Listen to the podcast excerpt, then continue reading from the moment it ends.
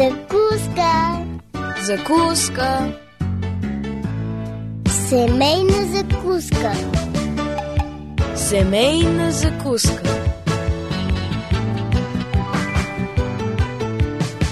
Семейна закуска.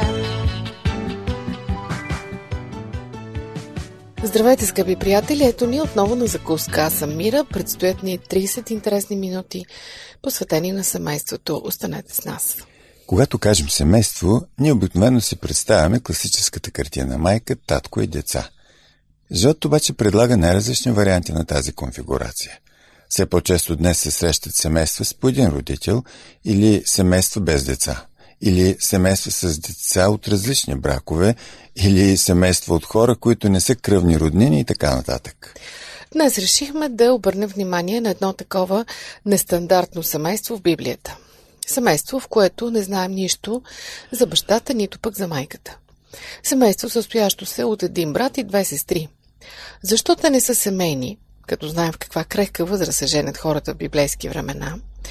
Защо все още живеят под един покрив? Библейският доклад не е счел за нужно да ни поясни. Но е факт, че това необичайно семейство е любимото семейство на Исус Христос. Да, става въпрос за Лазар, Марта и Мария от Витания. Какви полки можем да извлечем от техния живот и техните отношения? Кое ги прави толкова привлекателни в очите на Спасителя, че техният дом се превръща в негово любимо убежище от стреса? Ето, това е темата на днешното ни предаване. Адресите, на които очакваме писмата са Пощенският. Пловдив 4000, улица Антим, първи номер 22. Звукозаписно студио. И електронният awr.bg.abv.bg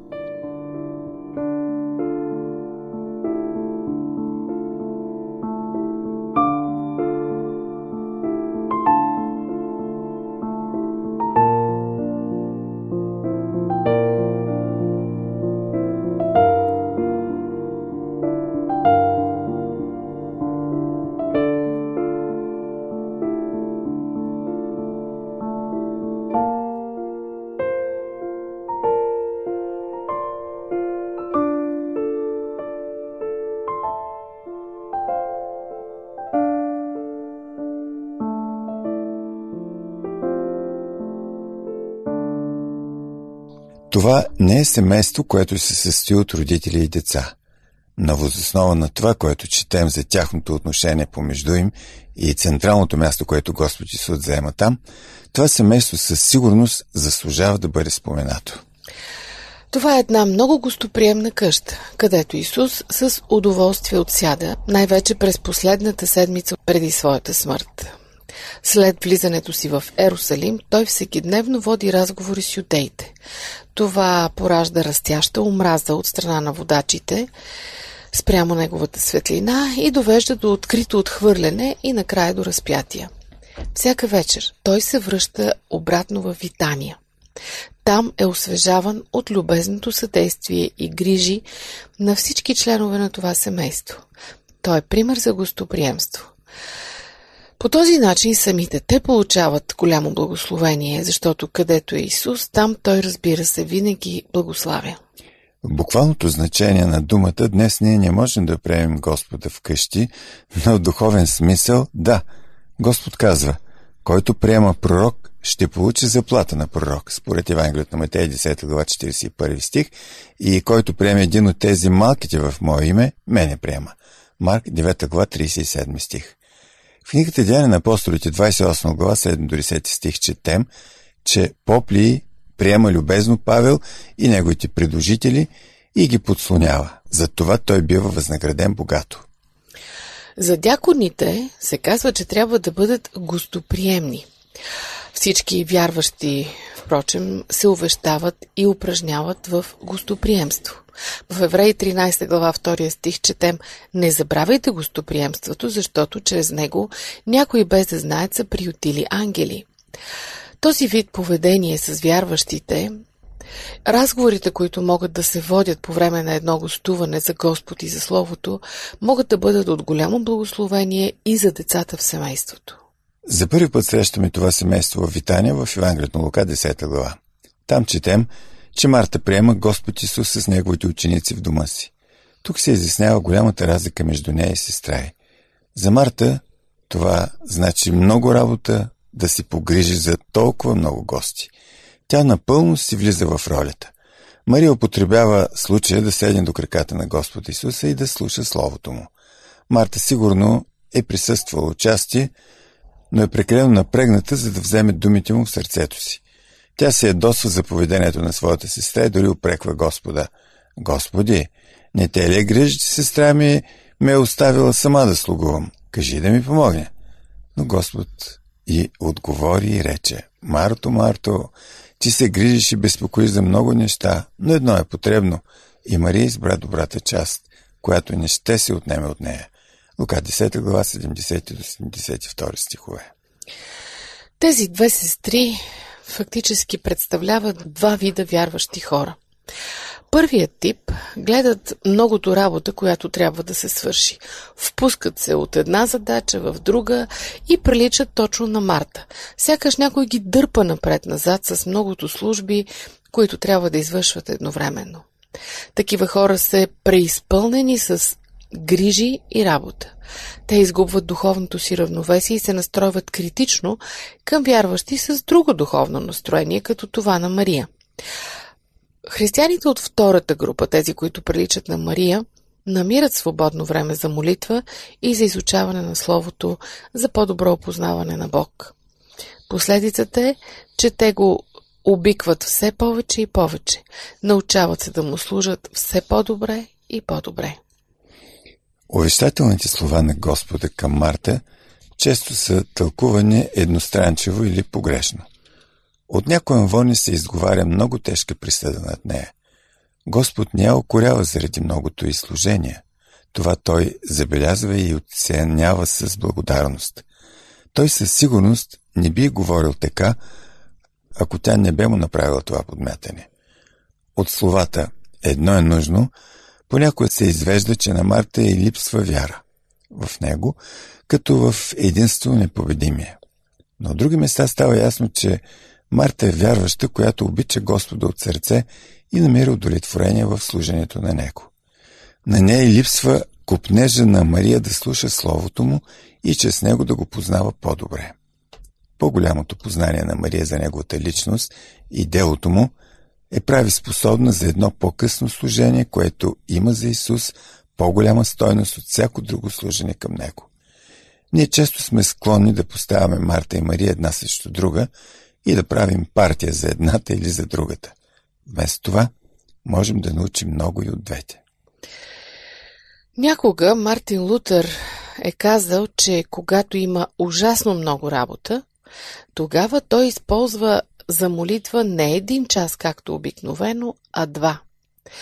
Всеки човек, който има подобна настройка за молитвата, остава запазен от крайности и от духовна неуравновесеност.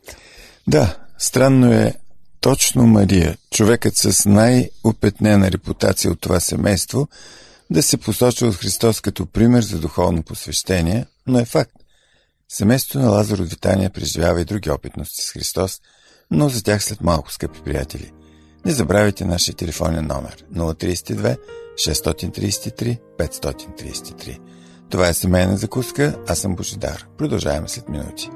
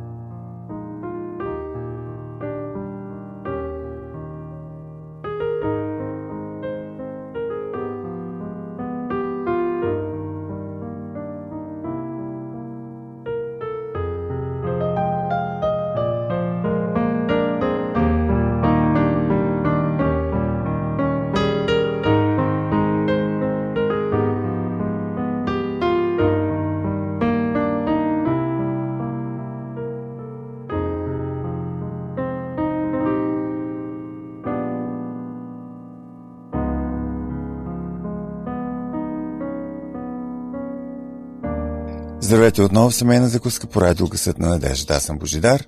Днес в фокуса на нашите разсъждения е необикновеното семейство на Лазар, Мария и Марта от Витания. Наистина необикновено семейство.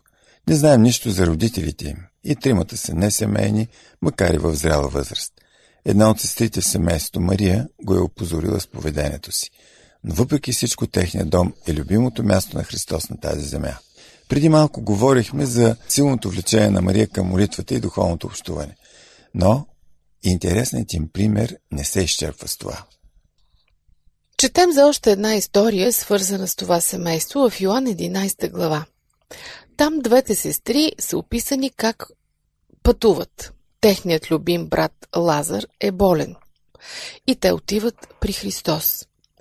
Болестта и смъртта не отминават техния дом. Общата мъка и тъга сближават сърцата на Марта и Мария. И те единствено мечтаят техният приятел Исус да е тук сега, само че той е далеч. Далеч на другия бряг на река Йордан. Те му изпращат кратко и ясно послание. Господи, този, когато обичаш, е болен. Те не говорят за любовта на Лазар, защото това не би бил много добър аргумент. Позовават се на любовта на Христос, която им е добре известна. Само, че необяснимо защо, той изчаква още два дни преди да отиде при тях. Това са дни на особено изпитание за двете сестри. А Христос има специални намерения с това. При подобни обстоятелства той идва на помощ в своето си време и по своя си начин. На път той, всемогъщият, казва на своите ученици. Лазар, нашият приятел, е заспал. Нас отивам за да го възкреся. Учениците не смятат сега опасното пътуване за Юда като много необходимо. Ако Лазар спи, то той е здрав. Те погрешно разбират Господа. Той не говори за спокойствието на съня, но за Лазаровата смърт. Новината за пристигането на Христос достига до сестрите още преди той да е дошъл. Тогава голямата разлика между двете сестри отново се проявява. Импулсивната Марта не може да изчака идването му и тича да го посрещне. Мария остава вкъщи при многото приятели, които също са дошли от Ерусалим, за да я утешават. Марта излива сърцето си с думите Господи, ако ти беше тук, брат ми нямаше да умре. Но в същото време тя изразява и доверие към него. Но аз знам, че каквото и да поискаш от Бог, Той ще ти го даде. От този разговор разбираме, че дори и тя, Марта, не разбира добре Господ. Дали това е последица от повърхностното слушане на Господните думи в миналото? Тя се радва, че може да отиде и да доведе сестра си с думите «Учителят е тук» и те вика. Заедно с всички посетители и оплаквачи, те пристигат на мястото, където ги чака Исус. Мария се покланя в краката на Господа.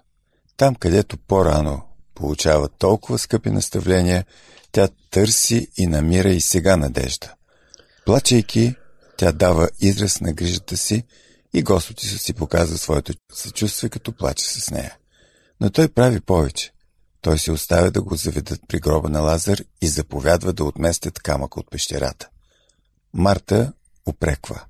Господи, вече вони, защото е тук от 4 дни.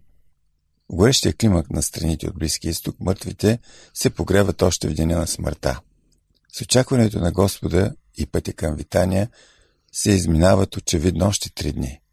Исус се поправя с думите. Не ти казах, че ако би повярвала, би видяла Божията слава?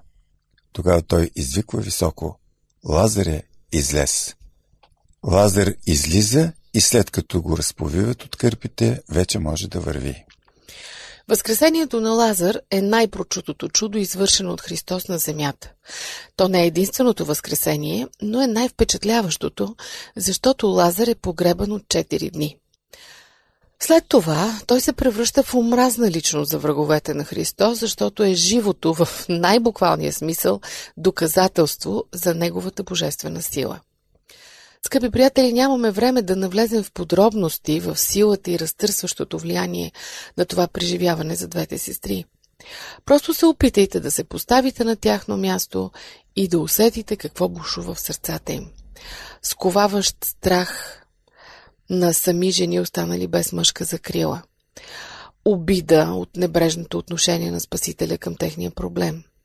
Скръп по изгубен любим човек. Плаха надежда, че силата на техния приятел не познава граници. Паника, когато той им казва да отворят гроба. Борба между страх и вяра в тези няколко минути между Лазара излез и появата на увитото в саван тяло на входа. Неописуема радост от срещата. Още много можем да говорим за Възкресението като явление, скъпи приятели. За невярващия човек то е непреодолима бариера пред вярата, нещо невъзможно, абсурдно за приемане, но за вярващия то е най-сладката надежда в живота. Опорна точка, гръбнак на цялата му вяра. Скъпи приятели, не забравяйте да ни слушате и в интернет, в нашите сайтове awr.org и awrsdapg.org или пък през Фейсбук. Там сме Адвентно радио България на Кирилица. Това е семейна закуска. Аз съм Мира. Връщаме се след малко.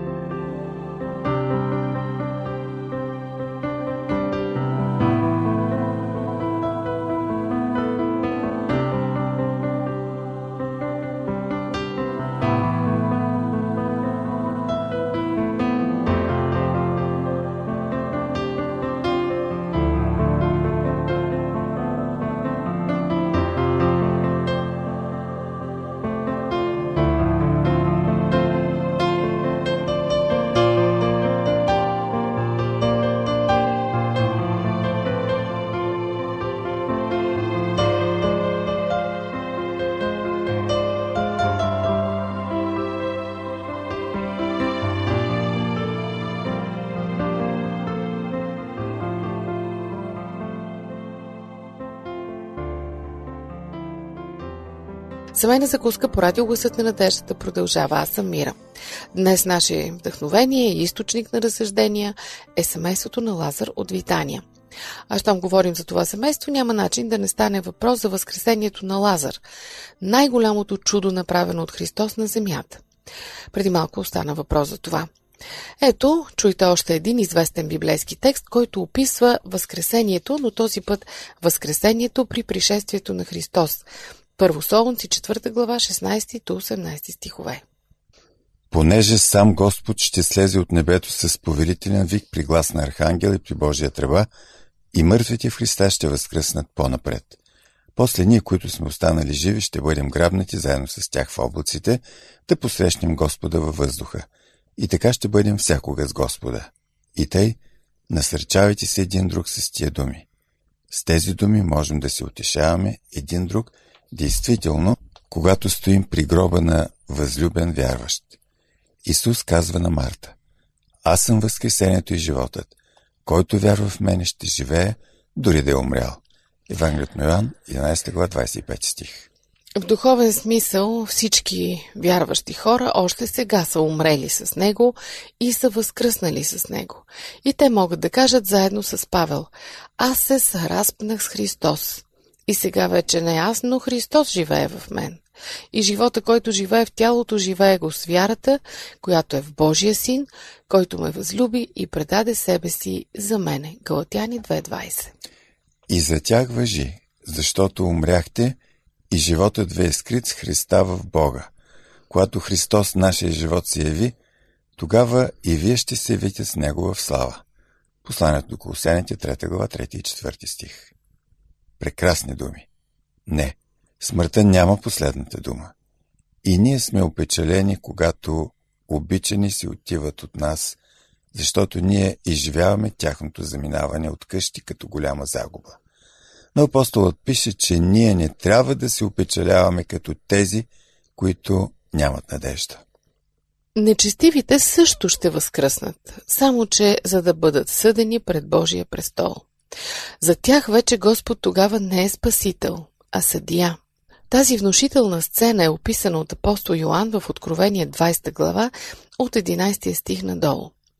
Аз видях един голям бял престол и онзи, който седеше на него, от чието лице побягнаха земята и небето, че не се намери място за тях.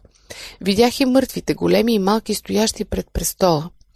И едни книги се разгърнаха, разгърна се и друга книга, която е книгата на живота. И мъртвите бяха съдени според делата си по написаното в книгите. И морето предаде мъртвите, които бяха в него. И смъртта и ядът предадоха мъртвите, които бяха в тях. И те бяха съдени, всеки според делата си. И смъртта и ядът бяха хвърлени в огненото езеро. Това е втората смърт. И ако някой не се намери записан в книгата на живота, той ще бъде хвърлен в огненото езеро. Колко страшно е да принадлежиш към онези, за които се отнасят тези думи. Тогава за тях наистина няма думи на утешение. За последен път четем за семейството в Витания в Йоанн 12 глава 1 до 8 стихове. А 6 дни преди Паската Исус дойде в Витания, дето беше Лазар, когато възкреси от мъртвите. Там му направиха вечеря и Марта прислужваше, а Лазар беше един от тях, които седяха с него на трапезата. Тогава Мария, като взе една митра миро от скъпоценния нарт, помаза нозете на Исуса и с косата си от три нозете му. И къщата се изпълни с благоухание от мирото. Но един от учениците му, Юда Искариотски, който щеше да го предаде, рече Защо не се продаде това миро за 300 динария, та да се раздадат на сиромасите? А това рече не защото го беше гриза за сиромасите, защото беше крадец и като държеше касата, вземаше от това, което пускаха в нея. Тогава Исус рече, оставете я, понеже го е запазил за деня на погребението ми. Защото сиромасите всякога се намират между вас, но аз не се намирам всякога. Тук, в този случай, отново се срещаме с имената и на тримата членове на семейството – Лазар, Марта и Мария. Лазар, умрелият, когато Исус възкресява от мъртвите, седи заедно с него на трапезата. Не четем Лазар да е произнесъл и една дума. Той е нещо като ням свидетел, който говори просто чрез факта, че съществува. Неопровержимо доказателство, че Исус е извършил чудо. Благодарение на него много юдеи повярват в Исус. И съответно свещенослужителите, книжниците и фарисеите искат да го убият. За Марта отново четем, че слугува, но тя го прави мълчаливо без критика. За Мария четем, че тя помазва Господа с едно много скъпо миро. Че своето благоговейно слушане на Господните думи, тя получава убеждение в неговата личност и неговото дело, в което тя самата надминава учениците. Затова те не успяват да разберат действията й. Те дори я възприемат зле. Затова четем в Евангелието на Матей 26 глава 6 13 стих. А в Евангелието на Ян 12 глава четем, че Юда го изрази. Той, един крадец, много бързо пресмята цената. 300 динара доход, за който един работник, наемен става въпрос, трябва да работи 300 дни. Значи почти цяла година. И такава сума Мария да пропилее за един миг. Горката Мария. Тя първо е критикувана от сестра си, а сега от един ученик. Само, че Господ одобрява действията й, оценява високо направеното от нея. И за нея това е достатъчно. Сигурно всеки от вас, скъпи приятели, е изпадал в подобна ситуация, добрите му намерения да бъдат разтълкувани погрешно и да бъдат осъдени. Може би именно животът и опитността на Мария са едно насърчение за нас в тази посока.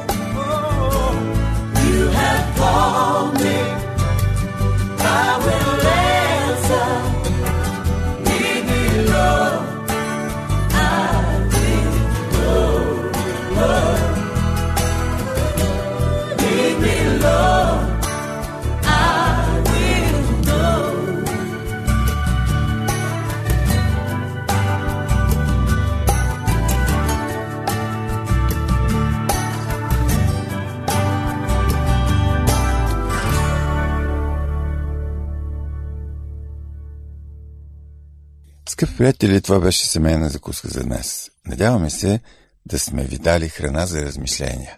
Дочуване до следващата сряда.